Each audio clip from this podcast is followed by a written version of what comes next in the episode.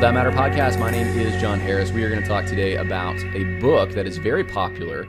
Maybe you've heard about it at your church or your small group. It's called Be the Bridge by Latasha Morrison, and the subtitle is Pursuing God's Heart for Racial Reconciliation. Now, I've heard of Latasha Morrison before. Um, I've even heard of the book. I did not realize, though, how influential and popular this book was and the organization that Morrison started. Um, some of you may have actually heard of Latasha Morrison as well, because um, in, during the Cru 19 uh, conference, she said this. I don't know if you remember this. I'm going to read this, and then you say, We lament.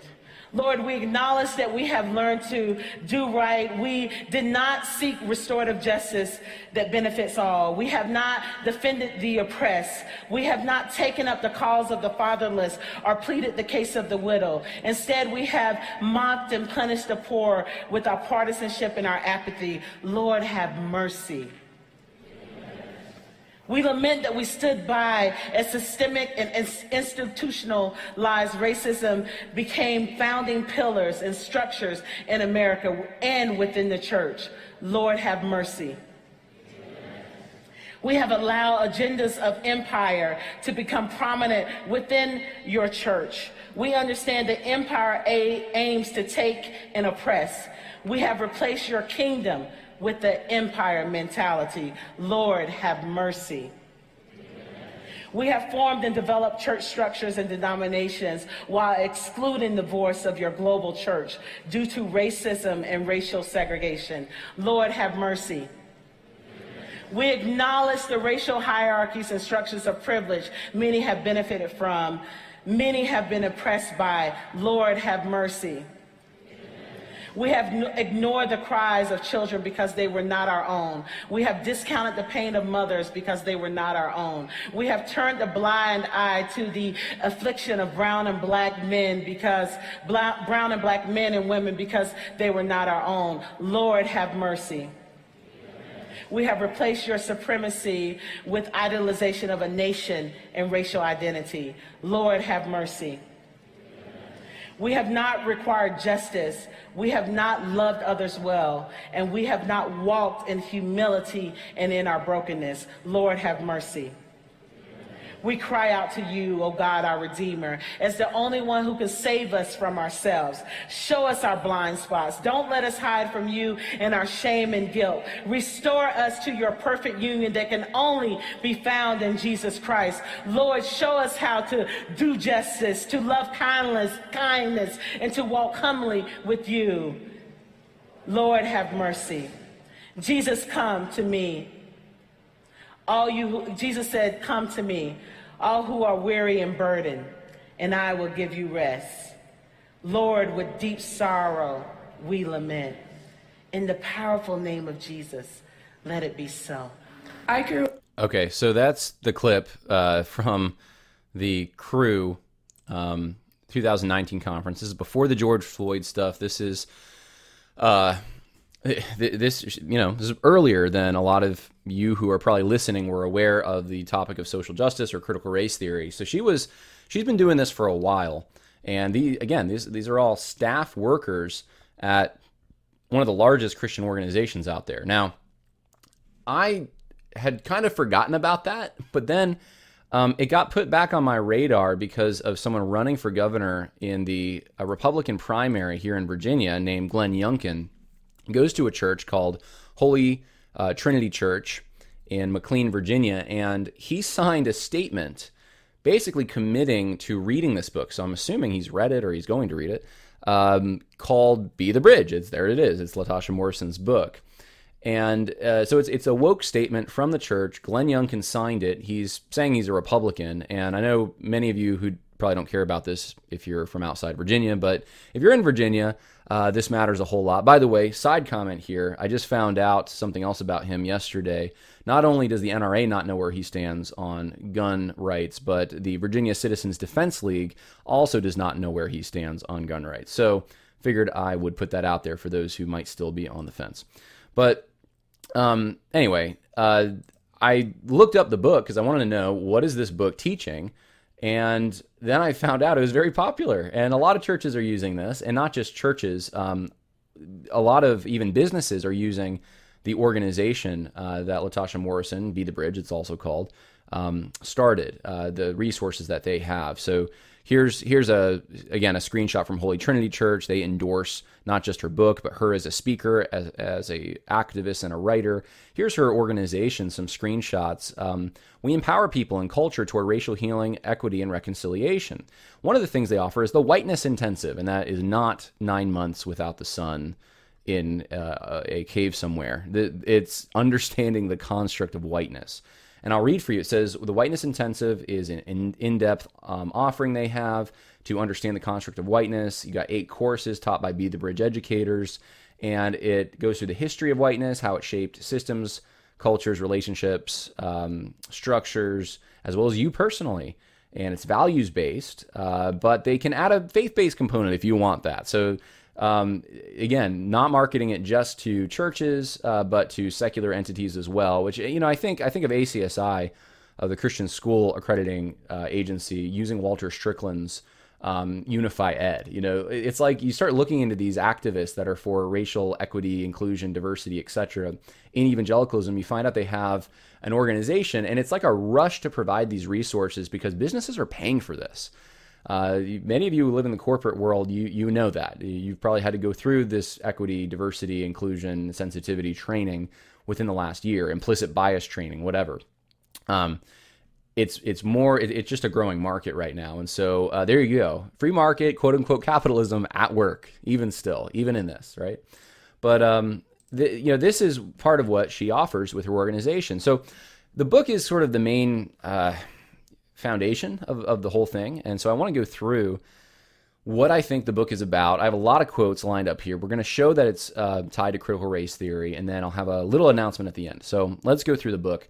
Um, she talks about her own experience in getting woke. She doesn't call it that, but it's an awakening. I think she might even use that word. But she says that she went to East Carolina University, and there she finally heard for the first time uh, about her African culture in an unfiltered way and something shook loose in her. Now, I remember when I first went to college, I thought it's a miracle anyone gets out of here and still is conservative. I, I can't understand how people can endure this kind of indoctrination, and I know that's pretty common. So to go to East Carolina University and, and to have that be the place where she learned about who she was, um, well, I, am just saying that's it, it makes sense given the rest of the book. Um, she talks about sitting in class and she was just learning so much. A sense of pride welled up in her, but then also she began to realize that her people deserve justice. And she had discontent. She said she had an, a, a, this realization awakened, there's the word, awakened within me indignation, pain, and a holy discontent. So she says a holy discontent. But uh, if you read the book, there's almost kind of like an axe to grind slash revenge component that comes out with um, and slavery, of course, is at the top of that list. People today who share the same biological traits as many of the slave masters in the American context are vilified. Uh, they have uh, they have to make up for the what their ancestors or people who just look like their ancestors did, and and that's not a holy discontent, but that's what she claims it is. She says, "I'd come to learn the ways the white church in America had perpetuated slavery, segregation, and racism." Uh, she talks about that she embraced her ethnic identity. Uh, and the greater the chance, uh, let's see, she would be rejected by white people. Um, and, and, and so she's saying that the more she embraced who she really was, she truly was, the more that white people, some white people would see her as angry and unsafe and likely to make trouble. So, I mean, that shouldn't really, you know, be the case. You'd think if you're embracing your uh, your cultural heritage in some way that you know you become more a pain in in the neck or that people view you that way. Hopefully you become a better citizen. You become more aware of um, of just even the I mean I, I think I forgot. Someone said this a while ago but if you don't appreciate your culture how will you appreciate other people's? I've realized that myself. The more I've learned about um, my own family history, the more I appreciate other people's family history. And that should be the way it goes, but it doesn't seem like it's that way, at least for Latasha Morrison here. She appreciates her to the exclusion of others. um, I'd come to realize that race is both a political and a social construct. So she she realized that she engaged in um, she realized that she was a racist. She had engaged in white supremacy, colorism, uh, because she you know didn't like the fact that she was very dark skinned. Um, and you know she talks. There's a story in here. I, I didn't put the quote there, but where she goes to a um, uh, to get some cosmetics, and they don't have her particular in, in, I think in Texas somewhere, uh, Austin, and they don't have her particular um, color of her skin uh, for foundation, I think it was. And so she says she attributes it to white supremacy. It's it can't be like a free market thing where like there's just not a lot of people in that area who would buy that. It has to be white supremacy, and you'll see that throughout this, which is a very critical race theory kind of derived understanding. So I, I see it when I you know there's a lot, a lot of hints to this. I see a lot of what's driving this is probably related to an insecurity she has and an identity crisis she has. She says this I was the minority in the minority as a high school junior, the black girl who wanted nothing more than to celebrate her ancestors. So she was yearning for something, even as a kid, uh, that she did not have, that she's still trying to find or think she's found. Now we're together, she says, facing the truth of our past, and it was awkward for all of us. That was in college. It, it just it was awkward talking about uh, the past and, and her own cultural, ethnic background, etc. She says, I considered my cultural isolation, considered how every time I saw another person of color and couldn't make my way across the room to speak, I gave a silent nod. It was a way to communicate solidarity to other people of color living or working in a predominantly white space, a way of saying you're not alone. But as a black woman in Austin, I still felt painfully isolated. And this is when she's going to church. I think she's on staff at a church at this point, and she's saying this. It's almost like she feels more solidarity with the people that share her ethnic identity than she does with people who share her Christian identity. And I, I don't, I mean, it, it, I could probably say a lot, but we have a lot of material to get through. That it's a problem when that's the case. It's just a problem when that trumps your the the brother and and the brotherhood you have as believers and and connection you have to sisters in Christ and brothers in Christ. So she says in college, as a new follower of Christ, I began to process my childhood. I acknowledged the things that were holding me back in my relationships with others, this issue with my mother being the primary among them. So she had an issue with her mom. She said her mom would, would sometimes call her daddy a black jelly bean as a way of deriding him. And each time she said it, which was quite often, she looked at her own skin and noticed how it was the same shade as her father's, and she internalized those comments, came to believe she was making, her mother was making fun of her. So she had insecurity from her mom her parents had a divorce, um, and the the divorce she says affected her. Um, and she, whenever it was brought up, she would be upset and cry. So these things are all things she, you know, this book about uh, racial reconciliation, she brings all this up.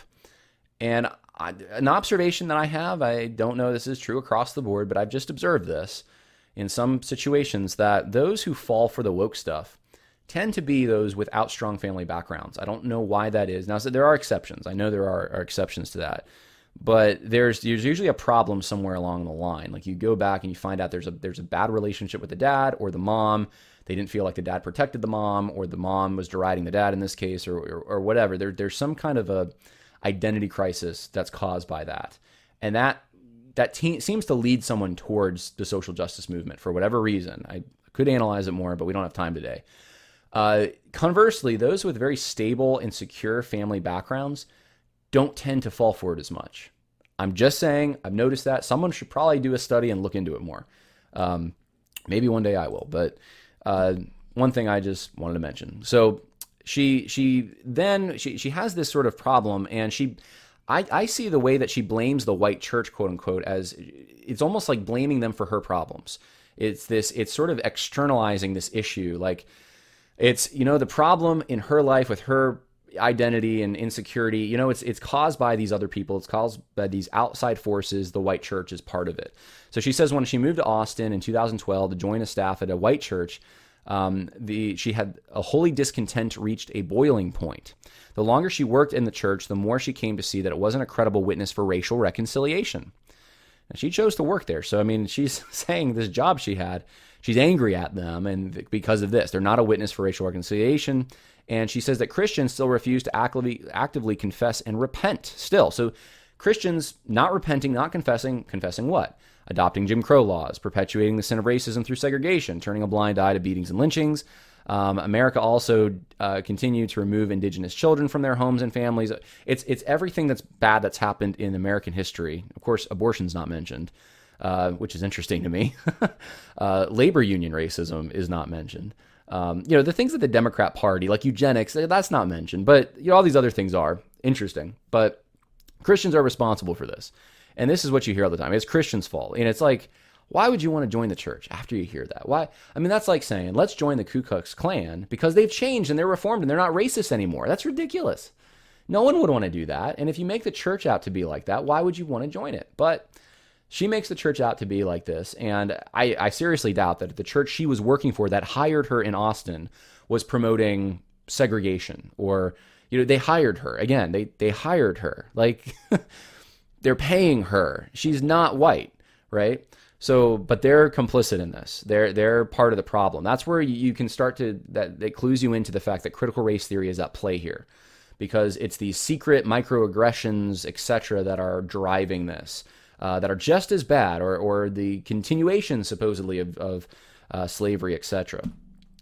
So it seems like th- th- she has an axe to grind. There's a jealousy that forms in her. She says, "I was uncomfortable. I was comfortable."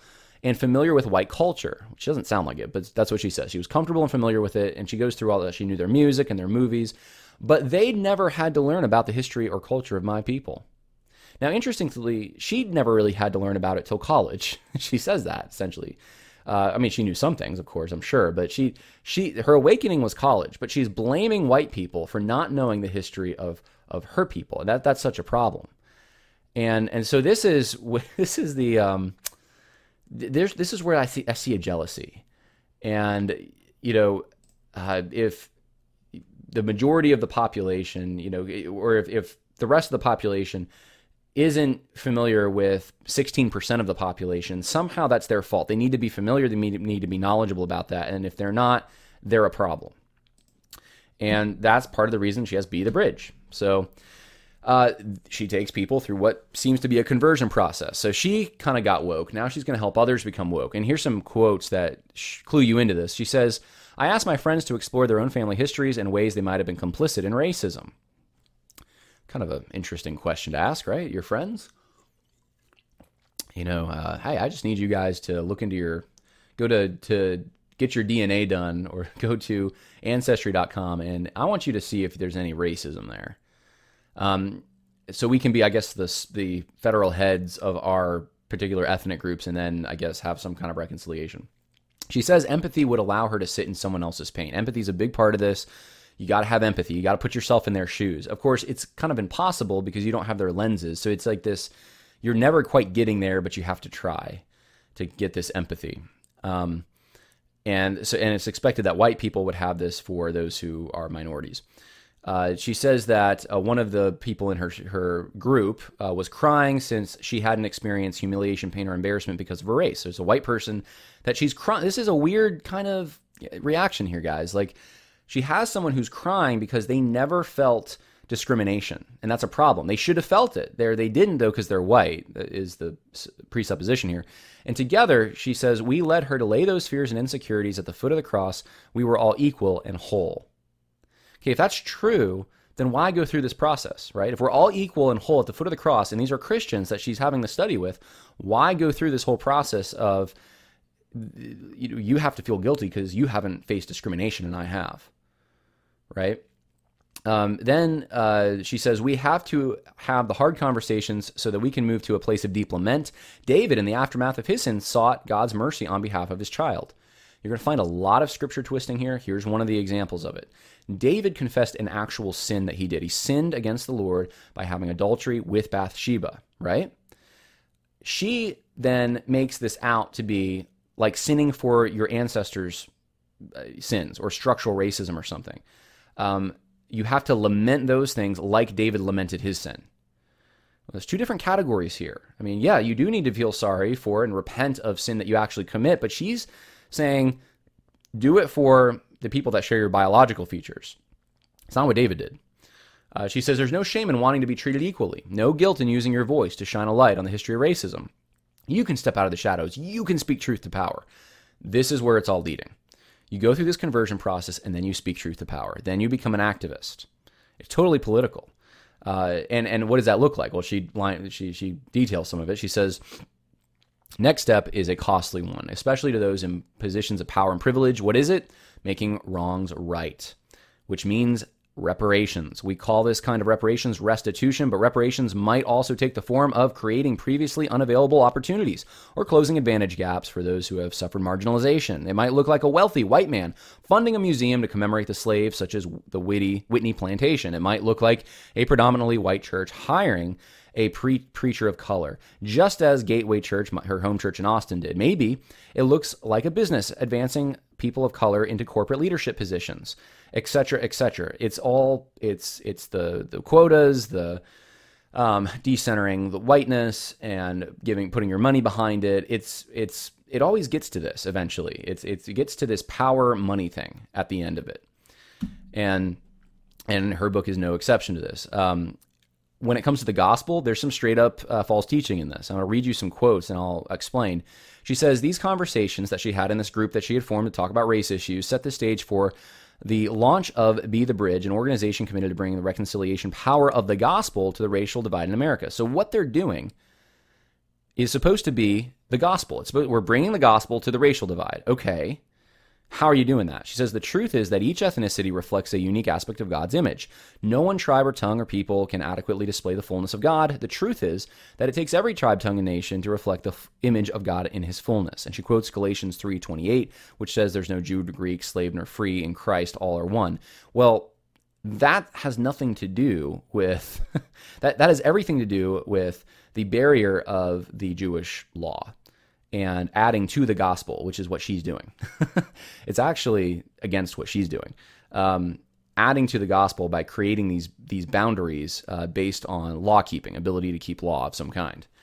She makes it out though that for some reason this is teaching that God's image is somehow a compilation, a composite of every tribe, tongue, and nation, and you don't really have the image of God in like a white person or a black person. You need both of them to have the image of God. That is that is anti biblical, guys. That is against what the Bible teaches. Totally against what the Bible teaches. You are made in the image of God.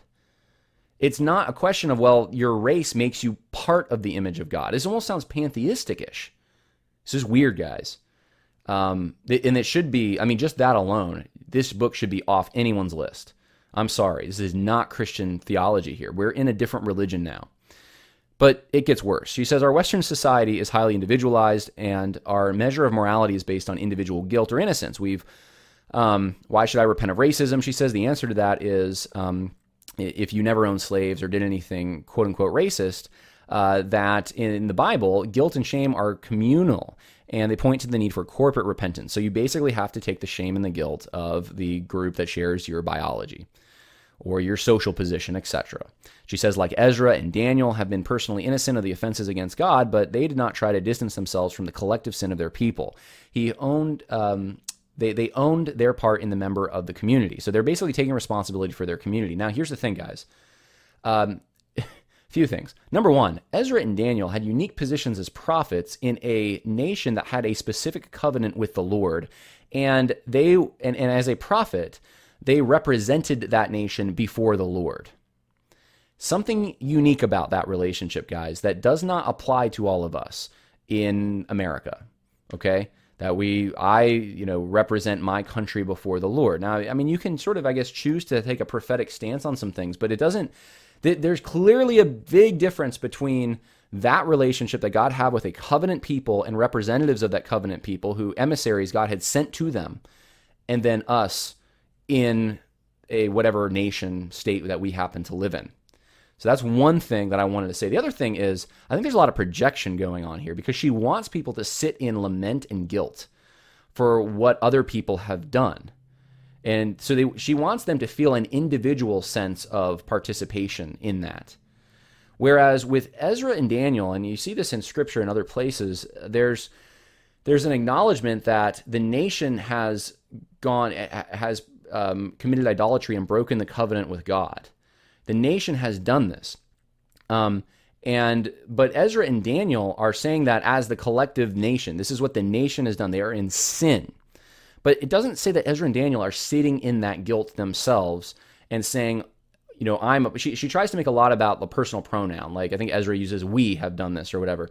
But what Ezra is not like Ezra clearly separates himself, and Daniel clearly separates himself, and the prophets clearly did that from the people. They were God's emissaries to the people, and that's the relationship that she's not. She's conflating here. Now, what she does next, though, is th- this is the real. You know, if you if you're confused about that, here th- it'll clear up in a minute. Here, this is where it gets bad. She says you need to ask for forgiveness for your participation in racism or structural privilege. So that's a sin. It's a sin to just benefit supposedly from your white privilege. Okay, that's not a sin. That's, biblically, you can't justify this. But she's trying to from Scripture. And then here's the kicker, guys. Here it is, right here. We have altered the nature of the gospel message in order to remain focused on our personal piety at the expense of caring for the needs of others. We confess we have created a gospel that is manageable so as to avoid entering into pain, struggle, and discomfort of bearing one another's burdens, and therefore we have failed to fulfill the law of Christ. Forgive us for how our neglect of the true gospel of Jesus Christ has allowed a system of injustice to flourish and thrive. Guys, she just conflated law with gospel. She did it right there. She said that it's the gospel is has been altered because it does not include the law of Christ. Right there. I, I pointed this out before. Social justice advocates do this all the time. They take their social justice law, which is not even biblical, they read it into the text of Scripture, and then they say that that's part of the gospel. Okay, let me repeat that. They take their social justice law, they read it into the text of Scripture, and then they make it part of the gospel. And it ends up with a false gospel because that's exactly what Galatians was about. You're adding to the gospel works. You can't do that. The gospel is about what Jesus did, not what we do. Other, if it is, then we're in trouble. We are in big trouble. So, uh, Latasha Morrison's in trouble, unfortunately, and the people that follow her. Now, lest someone says, I don't see any critical race theory in that, I wanted to show you here's the proof in the pudding the seven elements of critical race theory according to Richard Delgado. This is from his book, Critical Race Theory and Introduction. He says racism is normative, race is a social construct, white privilege maintains white dominance. Uh, color blindness keeps minorities in subordinate positions. Majority groups tolerate advances for racial justice only when it benefits them. Voices of color have access to special knowledge, and history should be reinterpreted according to minority experiences. That's that's it. That's critical race theory. All these elements are in this book, guys. Number one, racism is normative. Latasha Morrison says, We spoke about the subtle comments and actions that felt degrading, and I explained how these constituted microaggressions. So she drills down deep into what people say, reading racism into things. In our bridge groups, we've explored how the soil of America is steeped in racism. So even the soil, there's race, racist soil there. She says she she engaged in colorism, uh, which means she, she essentially also has white supremacy, and she, even though she's black, she adopted the values of white supremacy. So black people aren't off the hook. You know, everyone can engage in white supremacy, and they do. It's just common. We can point to current systems of oppression, she says, uh, police brutality and inequity in systems of education in predominantly white, non-white communities. So racism is normative. Number two, race is a social construct created in order to allocate privilege. This is called the social construction construction thesis. She uses the white uh, the term uh, white privilege quite a bit. Um, and actually, I think that's an- another point. We're going to get there in a minute. So, as far as being a social construct, she says that quite a bit as well. She says uh, there are two perceived types of minorities, assimilated or non assimilated. These perceptions create internalized racism, colorism, and our own racial prejudice against other groups and one another. They often determine whether a person is hired or fired and what opportunities are open to that individual in the current social construct. So the co- social construct controls benefits, um, and it's attached to race. The truth, she says, is that race is a social construct, one that has divided and set one group over another from the earliest days of humanity. Again, she says race, as we know it, is a political and social construct created by man for the purpose of asserting power and maintaining a hierarchy. Here again, race is a social and political construct that has no place in the kingdom of God. She says this over and over race is a social construct. Uh, I pointed out before, I pointed it out yesterday, this denies the organic nature of race and culture, which I think is what you find biblically. And it makes this this artificial thing you can manufacture uh, and and so it's just it's out of step with I think how we even understand race, uh, just in a um, just just a, a, normal kind of natural organic way. Um, then here's the third uh, principle of critical race theory white privilege maintains white dominance. And she talks about white privilege quite a bit. Um, she says that uh, she wanted someone to recognize the ways that they benefited from white privilege and how that brought guilt and shame. Um, again, uh, she talks about, let's see, uh, Brooke Park confessed that she'd often been dismissive of the experience of people of color. Uh, and she'd given the system, the police, government officials, people in positions of power the benefit of the doubt instead of assuming the best of the person who was victimized. She repented of using her white privilege to ignore things or opt out uh, when witnessing the truth um, got, and that got tough. It was tough for her to come to terms with her white privilege. Um, she mentions it again. Number four, color blindness keeps minorities in subordinate positions. Latasha Morrison says this This does not mean that we take a colorblind approach to community. Too many Christians believe that the ultimate goal should be seeing the world without color, and some even pretend to already be in this holy place. So she denies colorblindness. Number five, majority groups tolerate advances for racial justice only when it benefits them. This is the interest convergence theory by Derek Bell. Here's what Latasha Morrison says Enforcing a law didn't dismantle racism. She's talking about the civil rights laws. Diversity doesn't disrupt systemic racism. I told someone that she knew um, nor does it kill racist views. So civil rights, all of that, um, doesn't kill racism. Didn't didn't really change anything. Systemic racism still there, uh, not going away. Uh, you know, it's not about law. It's this, uh, and, and, this this coincides with Derek Bell's theory. I mean, this is, I'm pretty sure this is kind of downstream from him is where she got this. Uh, that you know those things didn't really do much because it just changed forms. That's what Jemar Tisby says, right? Racism just changes forms, never goes away. Number six, voices of color have access to special knowledge. As a standpoint epistemology, here's what Latasha Morrison says. If you're white, if you come from majority culture, you'll need to bend low in a posture of humility. You may need to talk less and listen more. Opening your heart to the voices of your non white brothers and sisters, you'll need to open your mind and study the hard truths of history without trying to explain them away. You'll need to examine your own life and the lives of your ancestors so that you can see whether you're, you've participated in, perpetuated, or benefited from systems of racism. She says acts like passing the microphone to a person of color and listening are important. Um, again, voices of color have this special standpoint that white people need to listen to uh, to get this special extra knowledge. And then, number seven, finally, history should be reinterpreted according to minority experiences and uh, this is called today memory studies. And you see the difference between history and memory studies. History has an objective element to it. You're trying to reconstruct what happened in the past. Memory studies is only about what it's internal, it's in someone's mind. How do they remember something? So, how does a social group remember something that happened in history or didn't happen, as the case may be? So, here's some just a few things, a sampling of some things she says. Uh, she talks about some friends she has that uh, said that um, there were slaves in the South that loved their masters and they were treated like family. And she says she was she was just shocked. She was practically speechless. This was said to her, and she couldn't find all the words to give a brief inductive history lesson. Instead, I mean, look at the pride in this. Instead, she says, I told her I'd read the slave narratives and that there was no love or care in slavery. I mean, this is what she says. No love or care in slavery. Didn't exist, never happened, can't find me one example of it. Now, that's an absolute statement. Let me read for you the interview of Mrs. Uh, Mariah Hines, born July 4th, 1835, in Southampton County, Virginia. She was a slave on James Pressman's plantation, and the interview was conducted March 23rd, 1937, by the Works Project Administration. And um, I will read it to you, uh, just a portion of it. Not only, she says, was Master good, but his whole family was too. When the weather was good, we worked in the fields and on other little odd jobs that was needed done. We slaves would eat our breakfast and go to the fields, dare, won't, no hurry scurry. Lots o' times we uh, got in the fields and the other slaves had been in the field a long time. There was times, though, we had to get to it early, too, especially if it had been rainy weather and the work had been held up for a day or so. Master didn't make us work at all in bad weather, neither when it got real cold. The men might have to get in fire, wood, or something of that sort, but no all day work in the cold, just little odd jobs. We didn't even have to work on Sundays, not even in the house. Master and the preacher both said that was the Lord's day, and you won't suppose to work on that day. So we didn't. We cook the white folks uh, victuals, it's food, on Saturday, and lots of times they ate cold victuals on Sundays.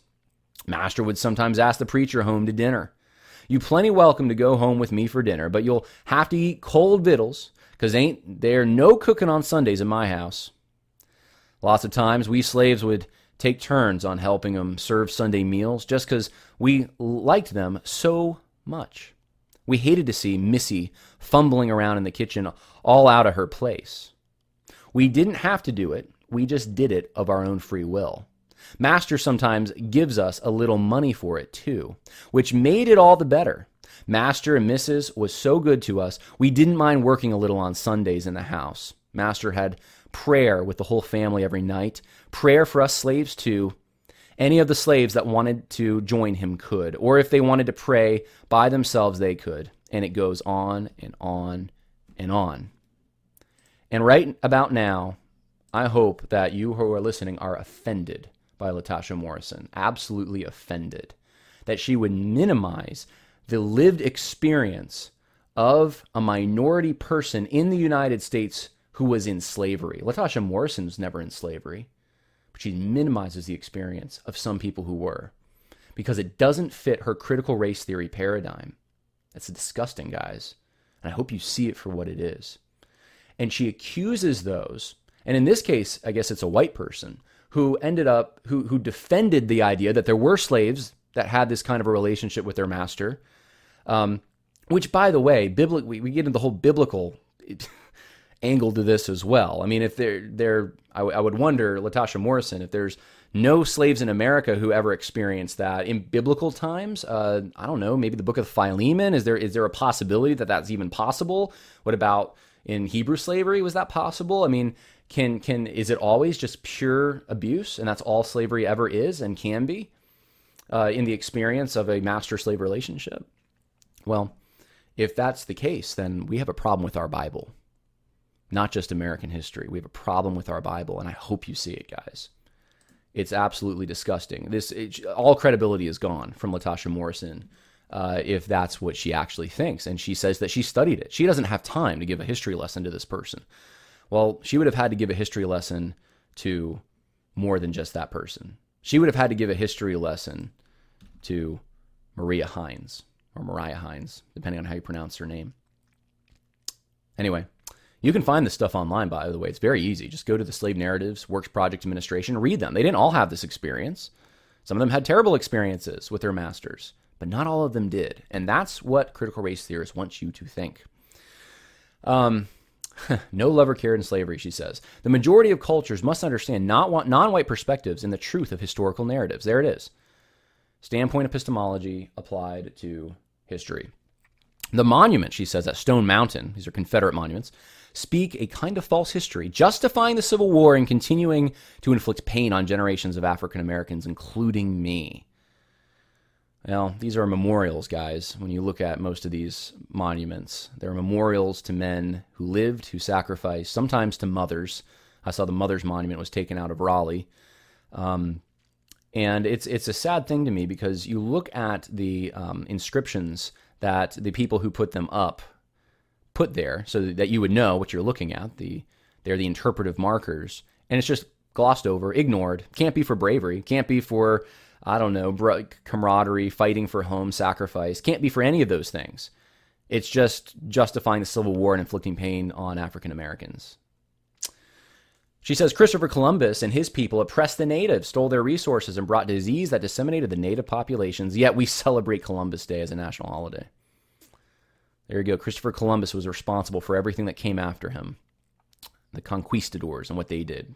It's Columbus's fault. Francis Scott Key, the slave owner who'd written the Star Spangled Banner, she says, uh, has a racist verse that says, No refuge could save the hireling and slave from the terror of the fight or the gloom of the grave. And um, there's there's a number of possibilities for why this line was the way was. Uh, he included this in one of the verses of Star Spangled Banner, but it is not necessarily because he's a racist and he's like, we just want to kill slaves.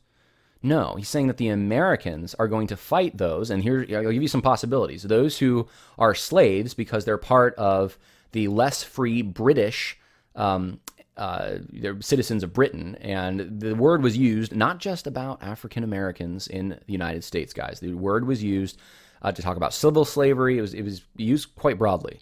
So that is a possibility, or it could be the fact that the British had former former slaves uh, in one of their regiments, and he's talking about them and how the Americans are going to defeat them. But it's not justifying slavery in this verse. It's not uh, saying that he has a desire to kill slaves because of the fact that they're slaves or hirelings. Um, the British uh, also would hire out soldiers sometimes. So the, the, the, she's putting the worst possible spin on the Star Spangled Banner and calling it racist. And then uh, she says, as I read, uh, uh, oh, the Declaration of Independence. There you go. Uh, she's up. People were upset that Facebook had flagged it as hate speech. Um, a meme that included that. And then she said, but had they considered the language of it, had they considered the context of the founding document, The founding fathers weren't saying that all God's children were created equal. They were saying that some landowning men of European descent were created more equal than others. Right. Um, if you read the Declaration of Independence, and the poetic flourish at the beginning is not the most important part of it, by the way. I know many don't seem to realize that. Uh, but the all men are created equal is defined later in the document by going through the chain of abuses that Great Britain um, put on the citizens of the United States. And the, the point was supposed to be that you're not treating us like British subjects, British citizens. You're making war on us. We are like you. We are created equal like you. And it was on a civil level, and it did not include, it wasn't egalitarian. It wasn't about the it didn't mean that we just needed to um, demolish every hierarchy, and that's what the founding fathers were after. That's not what they were after. It's very specific if you read the document what they're talking about. And I would encourage Latasha Morrison to go read it again. Um, the founding fathers, uh, let's see, okay, the free three fifths compromise. Um, uh, she says in the Constitution of the United States, we were called three fifths of a human. That's not true. Um, they were, it was for purposes of representation that slaves were counted um, as three fifths, but they weren't. It wasn't. It wasn't like they're they are valued at three fifths of a human. It was uh, for purposes of representation. They're going to count for three fifths of, of, a human because in the South, uh, where there were more slaves, uh, they wanted full representation for the slaves because um, they were humans. That's argument was made. And then in the North, um, in some states at least, uh, they wanted less representation, so they had more political control. That's it, it, the moral element really wasn't there like people think. So I want to read for you this because um, she she says this. It is interesting. Here's her experience and gives you an idea of kind of how she she works. Uh, and and I, I, find it manipulative the language she uses. She says, when I arrived um, at a plantation, a weight settled over me. I walked toward the plantation house, and within seconds, sweat poured out of every pore of my body. There was no shade, no breeze, only a heavy, hot oppression. As bad as the heat was, oh, the bugs. Mosquitoes landed between the sweat beads on my arms, sucking me dry. The crickets raised a ruckus in the fields on the steps of the plantation. Some cockroaches the size of prunes ran under the floorboards, and tucked away in one of the corners was a black and yellow spider the size of my fist. I walked up onto the porch and stood there quietly in the midst of the bugs and the heat. Looked across my ancestors' concentration camp and imagined what it must have been like to work those fields. Now, I don't know if she's read someone like Mariah Hines and her experience, but there, I mean, you can go read the slave narratives and you can find the bad examples, you can find the good examples. Um, but this was life for everyone before air conditioning and uh, suburban living. I mean, we everyone had to contend with bugs more, and anyway, um, she said uh, she considered the beatings, the separations, the generations who had been born, lived, worked, and died there. Her imagination uh, was no match for the truth, though. A guide met her, told her the facts. Slaves were treated like animals, and they slept on top of one another, and commonly chained to, to the floor at night so they couldn't escape. She didn't hear that the slaves of Louisiana were well fed or treated like family. The guide didn't tell us that the slaves were grateful for their education or their religious conversion. Instead, he told us the truth about forced labor, beatings, rapes, and murders. And this is what she wants everyone to think all of slavery was. That's that's it. Now, I don't know about this particular plantation she ta- is talking about. I don't know what happened there exactly, but you can you get a sample for the the manipulative way that she I mean, everything goes into how bad it was. For you know, the the sweat and the mosquitoes, um, everything um, is this experience of oppression. And that's the only thing you're allowed to believe. You cannot have any kind of nuance in your belief about that. Uh, or else uh, you're, I guess, a racist in her mind. So um, this this kind of acid eats uh, at the founding fathers. It eats at the founding documents. It eats, and then she she shows you that it eats at everything. And uh, yesterday, I know I had posted a video. I was out in Richmond and I showed the Monument Avenue and the Robert E. Lee Monument specifically and what's happened there. And I talked about uh, how um, this mem- these memory studies and, and this re- revisionism, it's a form of revisionism, is completely changing the way, the perception that people have of someone like a Robert E. Lee. They're taking sources that weren't taken seriously for good reason, and now it's it's it's orthodox opinion. You may not deviate from it. Robert E. Lee beat his slaves, and to think otherwise means you are insensitive and racist or something like that. Well, I had recommended uh, some books last episode, at least one I know, uh, which I think is on my shelf. By uh, it's the um, Robert E. Lee by um, Douglas Southall Freeman. But uh, I wanted to recommend this. I forgot that someone had sent me this Robert E. Lee for Kids Robert E. Lee, A History Book for Kids uh, by Anne Wilson Smith. And so I just wanted to plug that because uh, it was sent to me. Uh, and uh, she um, uh, writes for uh, Shotwell Publishing, is where you can find this. And, and, and, it's a history book for kids. It's got illustrations and stuff. and it just talks about the character of Robert E. Lee, who he was. Um, and so, if you have kids and you want uh, that's a, them to know the, some of the truth about that particular historical figure, then you can go check that out. Uh, so, wanted to plug that at the end here. Um, in closing, though, um, I don't do this to drag you guys down. I do this to provide resources for you because I know a lot of churches are using Latasha Morrison's book. This will help you, I think. Um, if you're a patron, you'll have access to this slideshow, and it it'll outline the specific quotes that you and the page numbers and you can go to them and you can you can see the parallel. Here's critical race theory. Here's what Latasha Morrison says. And so if someone says this is a great book, you say, well, that's critical race theory. And if they say prove it, you can prove it. So that's that's more the point of this. We're going to do some um, some more of this because I think repetition is good. The more you understand critical race theory, uh, or by repeating those principles over and over, the better equipped you are to argue this in your local setting and at your church. And, and one of the things that I've realized this week is that within the next few years, there's going to be a huge demographic shift in pastors. There's a lot of pastors are retiring, and young people are going to be taking over. And we need to be prepared at our local church levels to be able to not accept someone uh, who is on board with Latasha Morrison's views, uh, a woke pastor.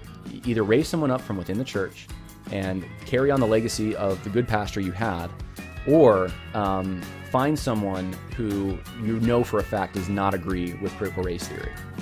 And we're gonna, I'm gonna give you some more tools on this. This is the beginning of these steps, but I've just been convinced I need to give you more tools, and we got some great tools coming out. Let me tell you. So uh, look forward to that.